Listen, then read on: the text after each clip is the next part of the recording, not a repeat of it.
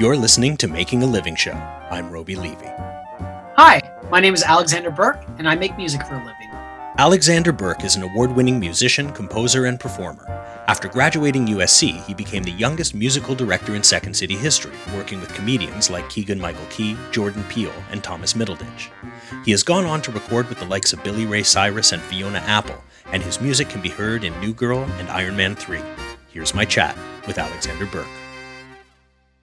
Who are you and what do you make for a living? Uh, my name is Alexander Burke. Primarily, I make music, but I also engineer, produce, act. Um, I've made my a lot of my living dancing. Pretty much, um, my whole life is an exercise in being present. Started. Let's start with the, the, the simplest one here. How'd you get started with music? Um, my next door neighbor uh, was two years older, which when you're eight and they're ten, they are obviously a god to you and he was playing music, so I wanted to play music.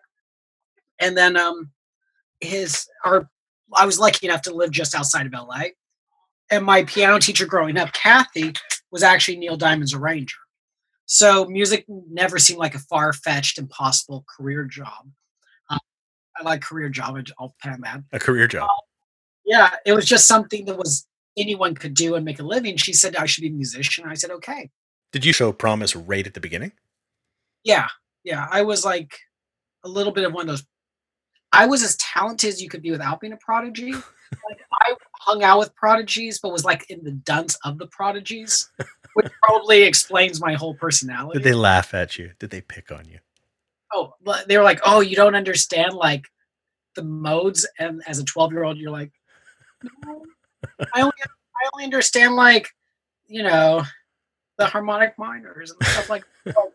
ah, so lame. Dude, I was 14 and I was in classes with all kids who already had record deals. And I was the one who could, bear, like, I was talented enough to be there, but not a prodigy. I was like just shy. So I was like the, the stupid person in the prodigy class. Did that spur you on through your career now? Yeah, I mean, I think that, I mean, plus I'm Jewish, but I think that like constant insecurity um, that it gives you helps. The fact I never think I'm the best, or I always presume I'm the one who's messing up, I feel like has made me one of the best listeners. And you know, they always say acting is reacting, and it's the exact same with music. Um, what really changed my life is um, I toured and did a few records with Billy Ray Cyrus for years, like four or five years, and most of his songs are two chords or three chords, whatever. Um, like achy breaky, the verse, chorus, bridges, they're all the exact same chords. And I started realizing that by listening and the way I react and play, if you isolate my piano, I could make you realize where the verse, chorus, and bridges while playing the same rhythm. Just by the way I attack, the way I have my release, the way I approach everything. And the problem is, is so many musicians better than me never develop those listening skills. So even though I might not be the best musician in the room, and I will always be the best listener in the room and the best at reacting. It sort of sounds like you know you've got you you may not have the best serve, but your return game is amazing. Exactly. Yeah. It seems like that would be an oversight for other people not to have that, and yet a bit of a superpower to have it.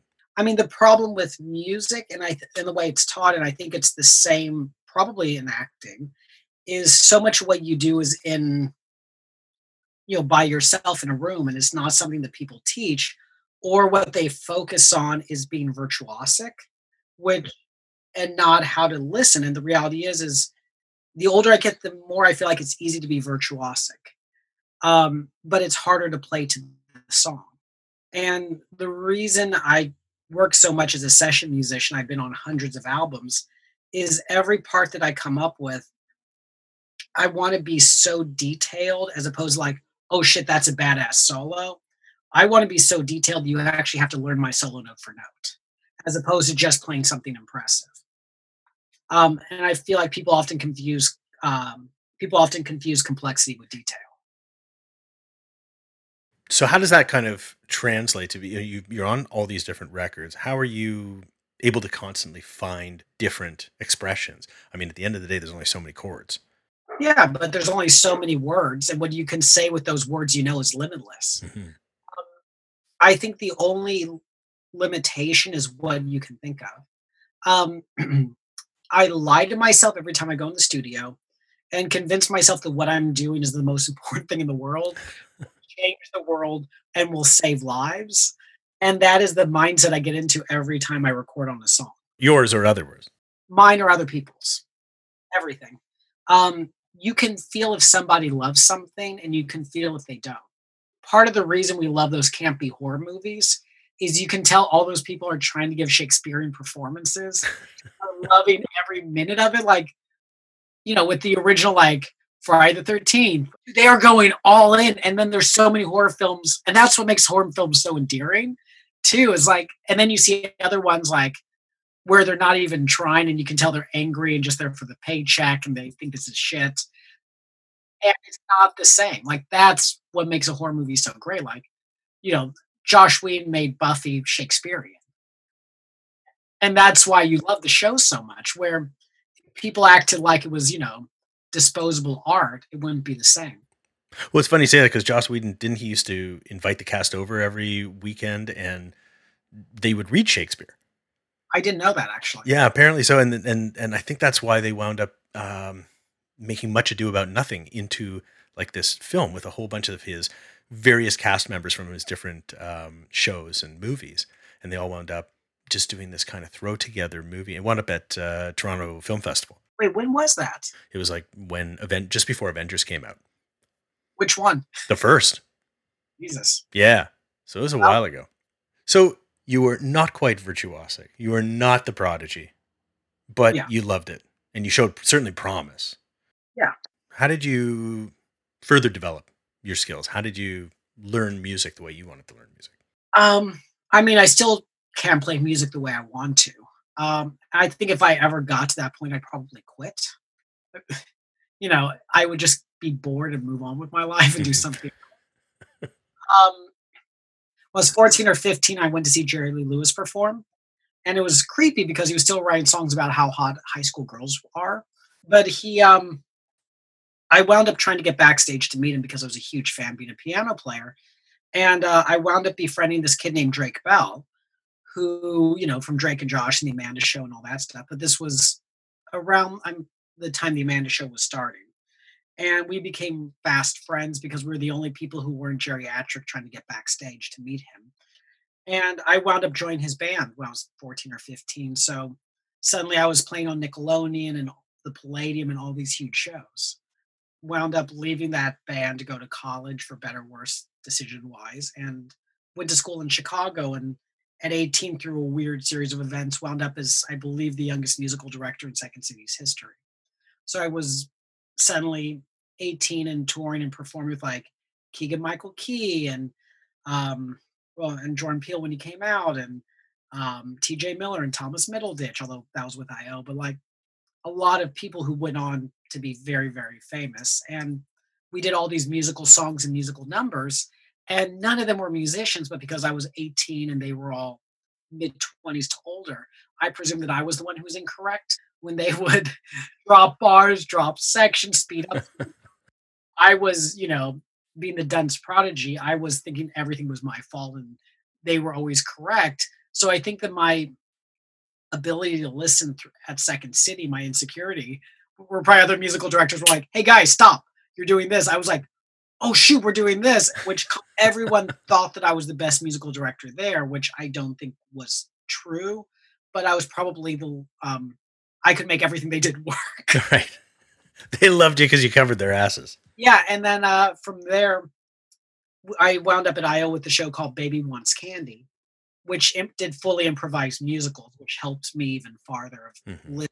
following and leading because you know we would all be the leader, all be the follower at different points. And kind of under coming from that Drake Bell pop world and then going to that Second City theater world, and all the while I was playing jazz vibraphone at jazz clubs in Chicago, as um, kids do. Yeah, you know, want to be a vibe player more than anything. so I think between Drake, uh, the jazz world, which really like Chuck Hedges, dwayne Pham, these Von Freeman, these Chicago jazz legends really took me in.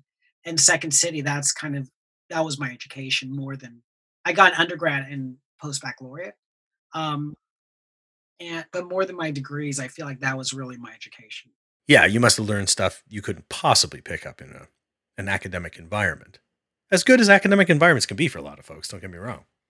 Yeah, and they're so important. Like I don't think I would have gotten good if I didn't have someone screaming and yelling at me. So these guys were hard on you. Doesn't matter your age, didn't matter where you were coming from. They they gave you the gears if you were fucking up. Yeah, exactly. Um, and I always tell people if they say, "Should I get a degree in music?" I'm like, "Can you work eight to ten hours a day and be that disciplined on your own?" hmm I'm not capable of that, or wasn't at that time. And I needed to get two degrees. Uh, my undergrad was my undergrad was in music composition. I essentially had enough things where I could have gotten a degree in composition or jazz performance, but then you had to pick one and you couldn't get a minor. So it's just like, yeah, composition sounds more impressive. Uh, so I always forget what I got a degree in. And then my post baccalaureate was USC in film composing. But um, yeah, they were they were so tough on me, and I would not have been able to practice ten hours a day, or at least not practice ten hours a day disciplined, if I didn't have people yelling at me and you know have responsibilities to practice. Like I needed that. If you don't need that, I don't think you need to go to school for music. I think college is very important in terms of um, intellectual and emotional development, and people should go to college. Um, but in terms of going to college for music, it is so much of a trade that if you're able to put in that work on your own, you're totally fine. I just wasn't capable of it and needed to. So how long were you learning how to be a musician? Uh, I'm still learning. Um, but you know, academically speaking, um, you know, well, first, I when I was in high school, I was my parents were driving me up to Colburn, which was an hour and a half drive for them, like two or three times a week, which is this mu- uh, music school um, for high school kids in Los Angeles. Columbia College, I was there for four years, and then I did a one-year post-baccalaureate program in film scoring from USC. And the USC film scoring, I mean, that served you really well too. I mean, you've gone on and scored tons of TV, tons of film, contributed in a slew of different ways, let alone the stage show component. Yes, I make more of my living through composing at this point. What I kind of decided to do was completely sell out as a film composer. I will do absolutely anything you offer me besides a Trump or Pence campaign. At this point, fuck it, any Republican campaign. But um, besides that, I will, even if I disagree with you, I will still score it. I've done, I've scored things which um, I will not list, but I have uh, morally and emotionally disagreed with. But I, it's a living, and I will completely sell out as a composer, as a session player and performer. I decide not to worry about money and to only do things that move me, make me excited, and that's kind of how I balance the two. It's kind of an interesting break there, just because a lot of folks, I think, might even have considered reversing that. Yeah, You know, the idea that oh, I'll play on anyone's record and not think twice about it, but I'm going to write the stuff that I really am moved by. And it's just kind of interesting as, as as somebody who is so moved by performance, even in the even even when you're contributing, it doesn't need to be your piece as long as you're contributing your best to that piece. It's a it's a huge motivating factor for you. Yeah. I, it's is why this COVID is so hard for me. it's a joy for me to play with other musicians. Um, it's the happiest times for me, and I feel like you cannot write a piece but make it your own. Like Jeff Buckley didn't write um, Hallelujah, but it feels like his piece. Anytime I play on a piece, I I try to make it mine, even if I'm only playing, you know, just mandolin upstrokes on something. I'm still trying to put my heart and soul into it. And if I didn't play on that song, you'd feel like that song was something completely different. Well, so tell me about inspiration. Where are you finding it? I mean, now more than ever, it's awfully hard, but on a day to day basis, where are you finding inspiration for whether it's a composition or those upstrokes on a mandolin on someone else's record? Oh, I mean, just listen to the song. To me, inspiration's everywhere. Um, it's being inspired is not difficult for me. Um, I live in Hollywood, and I love to. The reason I love love to live in Hollywood is um, it's exciting every time I leave the, sh- the house. Um, I went for a walk. This is obviously before COVID, and there's a homeless guy, presumably, um, just screaming and punching a stop sign. And then there's this, um, there was a Korean kid, maybe 16 or 17, uh, with this beautiful hand carved wooden skateboard just covered in orange peels that he was like pushing. His outfit looked like it cost more than uh, I made this year and had like thick black hair spiked up with like gold frosted tips. It was just like, that makes no sense. And then like why were those two things happening? And then walked into a coffee shop and run I run into a friend. I got to hear about the, these horrible auditions. Um, and then got a five dollar coffee and then three dollar sushi next door. And then that price thing doesn't make sense. It's like so much happens. Like, how do you just not be inspired by all that? yeah, you love twisted stuff. You like everything making as little sense as possible, which to me makes sense because you are, are you come from comedy and music. To yeah. me, that's that's order and utter disarray.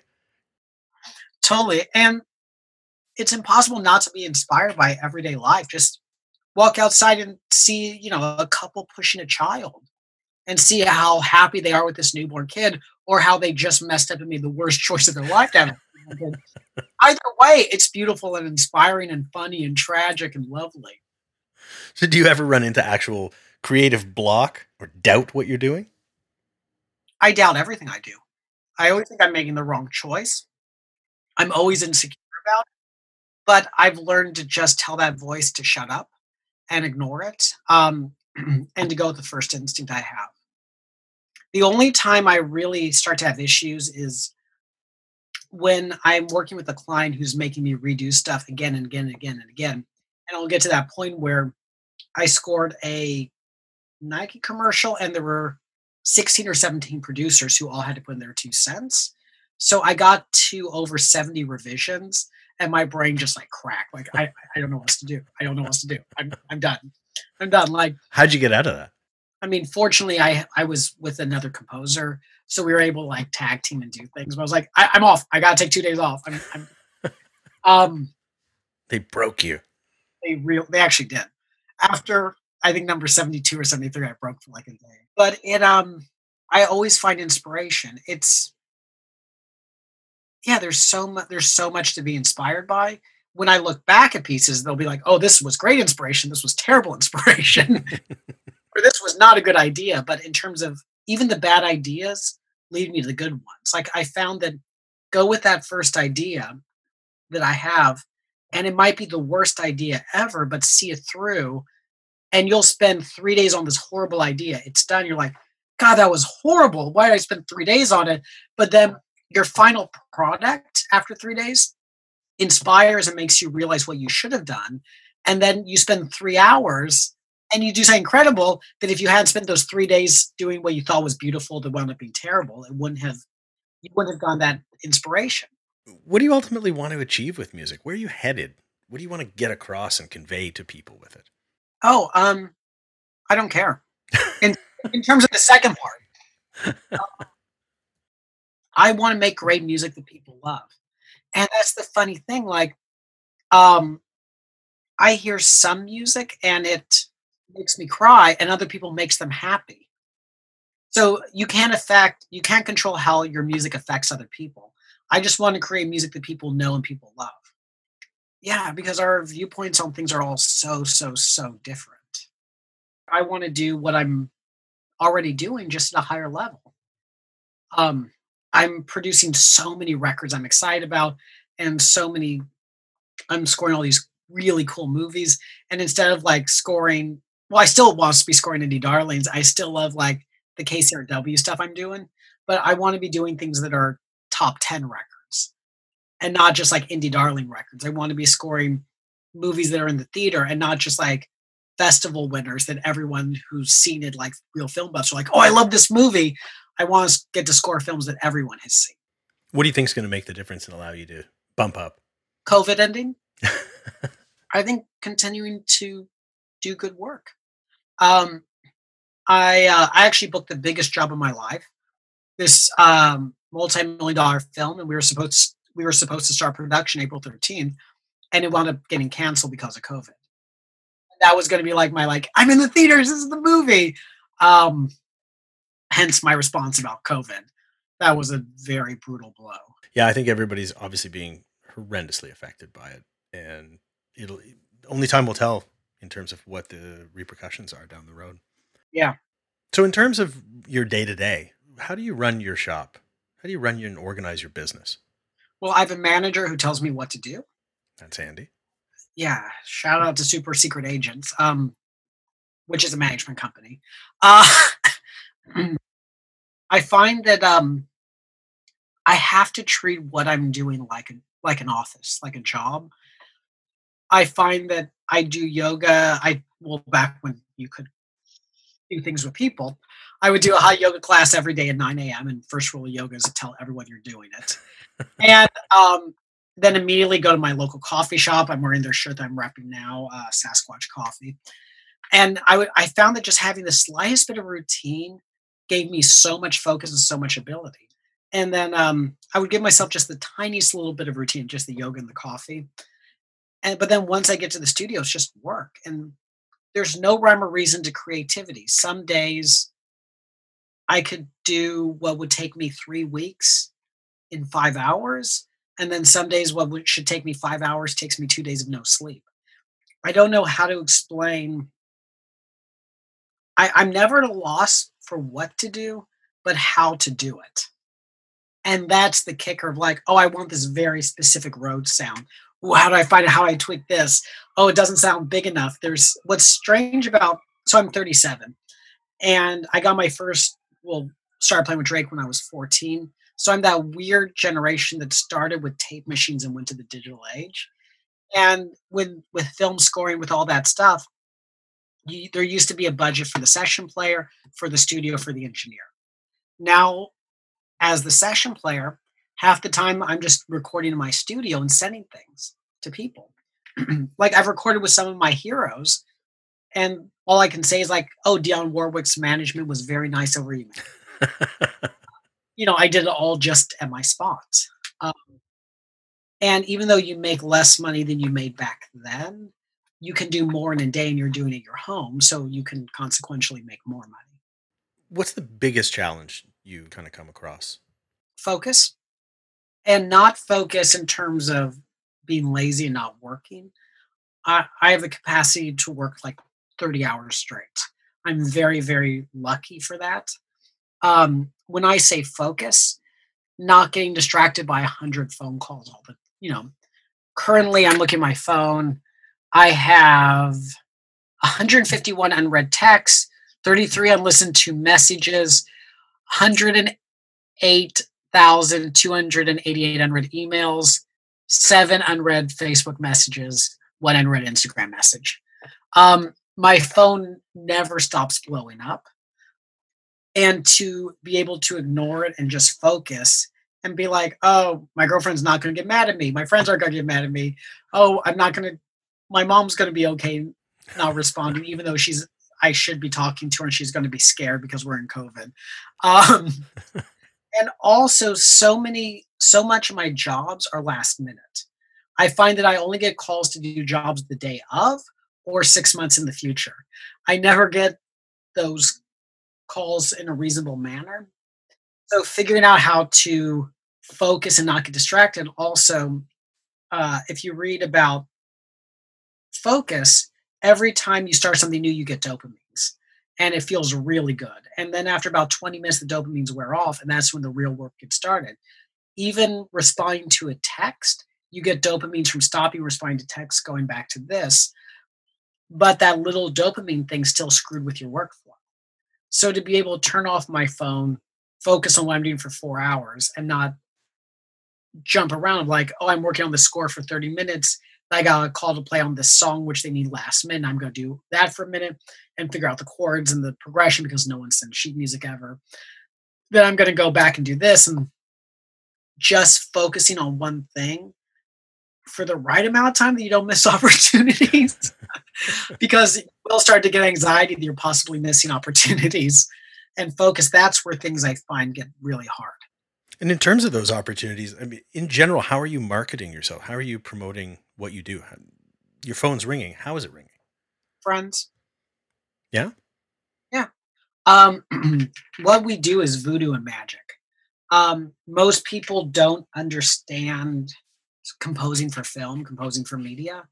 So if they're able to have a conversation, trust us, and like us, even though I have, you know, management and various things, I find most of it's through personal connections.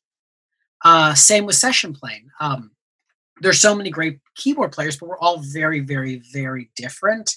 Just like how if you have an action movie and say Brad Pitt, Tom Cruise, and Tom Hardy all want to star in it, you're going to all three of them will be a blockbuster. They'll all be great, but the vibe of your film will be completely different.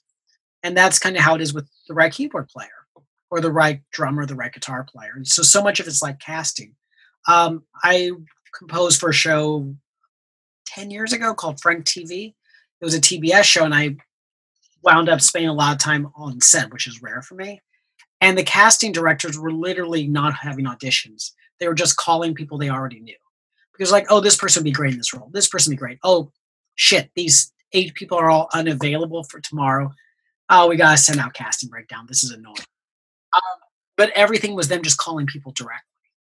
And I find that the farther along in this industry you get, it just becomes about relationships and calling people directly like that. Yeah, the network is vital, and not in a creepy way. It, it's got to be maintained and it's got to be genuine and authentic in order to actually net anything out for you. And the way I like to network is I try to network for friends. My whole philosophy is if I meet people, or if I'm going to these events, um, and I'm trying to convince people to hire me, or that's what's in the back of my head, I come across as disingenuous. And I have the most amazing group of friends and the most amazing network. So my and my friend, like I have a career because of my friends. I have a life I love because of friends helping me um, every break I've ever gone has been from a friend. So I, in my mind, I only try to I try to find people I like at these events who I'd want to be friends with, or find work for friends, and I just feel like it'll come back around. So, with all of this going on, how are you finding time for yourself, finding time for creativity, having time to actually run your business? How's it all working together? Oh, I have no idea.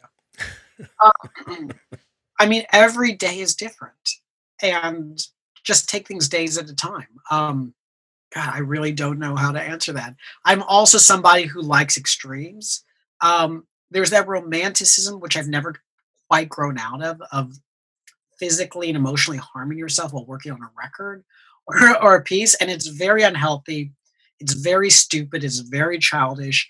I constantly tell people not to do it, but like you watch these movies like Amadeus or different things growing up, you're like, yes, I want to be like that person. Um, and you, I will constantly find myself falling into that trap, and I kind of set myself up for it because there's that romanticism in it. And then I'll completely break and just buy plane tickets somewhere by myself or with friends. I have a group of friends who we like to just fly someplace random every year and just like disappear for two weeks and then be like, wait, you're in Cuba and you didn't tell anyone? Like, yeah. Um, or I like to just then like go out and party with friends in LA for like five days and just be like, screw it all. Um, I really like living the extremes, um, which totally somehow I'm not addicted to anything, which totally sounds like addict behavior. um, and yeah, I'm lucky that my only true addiction is coffee. But um, yeah, I really don't find any any balance. Um, balance is overrated. You're you're you're the first person I've ever heard talk about that. It's easy not to have a balance if you do what you love. I tell people the music's my day job and my passion. Um, I'll do paid work, and then the second I'm done with the paid work, I'll do unpaid work. In my youth, it's held me back from relationships and from friendships. I find as I've gone older, it has not um, I found that LA is a city where people move here because they want to work, they want to create, they want to do all these things. And my friend, all my friends are very similar. They all understand it. And if I disappear for a month working on a project, they don't take it personally. They know what I'm doing. Um, yeah, and it's really kind of wonderful. I think that's really tough for a lot of folks who are in creative endeavors or creative businesses in general is is being in a relationship with a civilian. Mhm. Someone who really does have a 9 to 5 or even has a high pressure but a much more regular job where it's a lot more grounded. You can wind up with a pretty stressful situation. Very. And um, but what you have to be good about is if you commit to see somebody or to do something. Show up. So that's the advice. Don't back out. Yeah. So what advice would you give to somebody who's looking to get into music? What would you tell them if they're just at the beginning? Oh, don't. I anytime I teach a master class or do something like that, I always tell people anything and everything bad that you can imagine will happen to you will happen to you, and it will happen worse and more tragically more upsetting than you ever dreamed possible. The amount of terrible, messed up things that have happened to me in this industry, oh, it's just insanity. But I can have the worst year of your of life imaginable well, one year, uh, it was the worst year of my life. Everything bad possibly that could have happened happened. But I got to musical direct the MTV Movie Awards. I was on stage. There's video of me playing with Jason Sudeikis and Dave Grohl and Emma Stone, and I wrote all the music and got to perform. And it was the shittiest year. And that one day and that one experience made the entire year the best year of my life. And unless you're wired like that, don't do it because it will break you. I've seen this industry destroy so many people and give people nervous breakdowns. You will meet your heroes. Your heroes will tell you you're the greatest thing since sliced bread. They want to do X, Y, and Z with you, and then you'll never hear back from them and you won't know why, even though they gave you their cell number and wanted to work with you. Just, you will be, so many terrible things can happen and they will happen. And it doesn't matter what stage of your career you're on, it will continue to happen because it's just such a fickle, strange, bizarre industry. But if you're wired to be able to take that level of rejection and have that level of fulfillment, um, do it. Please do it. You will be so happy. Um, I've gotten to meet and work with the majority of my childhood heroes. And every day I'm so excited about the people I get to interact with and work with. And this I love what I'm doing and I cannot wait. I can sleep 3 to 4 hours a night. And this is not because I'm hurting myself because of that romanticism. This is because of an actual terrible deadline. um, but I can be on 4 hours sleep, 3 to 4 hours sleep a night for 2 weeks with an untenable score that I have to finish and doing this record and just killing myself but you i love it so much i'm even though i'm hurting and i'm missing you know a wedding or or this or that i still wouldn't want to be anywhere else. And that's kind of how you have to be wired for this. So Alex, where can people find out more about you? um god this is where my manager would scream and yell at me for not having better online presence uh, which is something i'm working on. Um but alexanderburke.com is my website uh, Burke.Alexander is my Instagram and always the best way to get in touch with me. You can Wikipedia me. uh, you can IMDb me, Alexander Burke. Um, also, I have a band, Magnolia Memoir, which we have quite a few things out, and we will probably have more records coming out as well. Fantastic. Well, thank you so much for being on the show and sharing how you make a living. Awesome. Oh, happy to be here. Thank you. Subscribe to Making a Living Show at Apple Podcasts, Google Podcasts, Spotify, Stitcher, and pretty much anywhere else you get your podcasts. Follow along at Instagram, Facebook, Twitter, and YouTube, and if you like what you hear, please share the show with someone you know. Making a Living Show is produced by Next Exit Media and hosted by me, Roby Levy. Thanks for listening.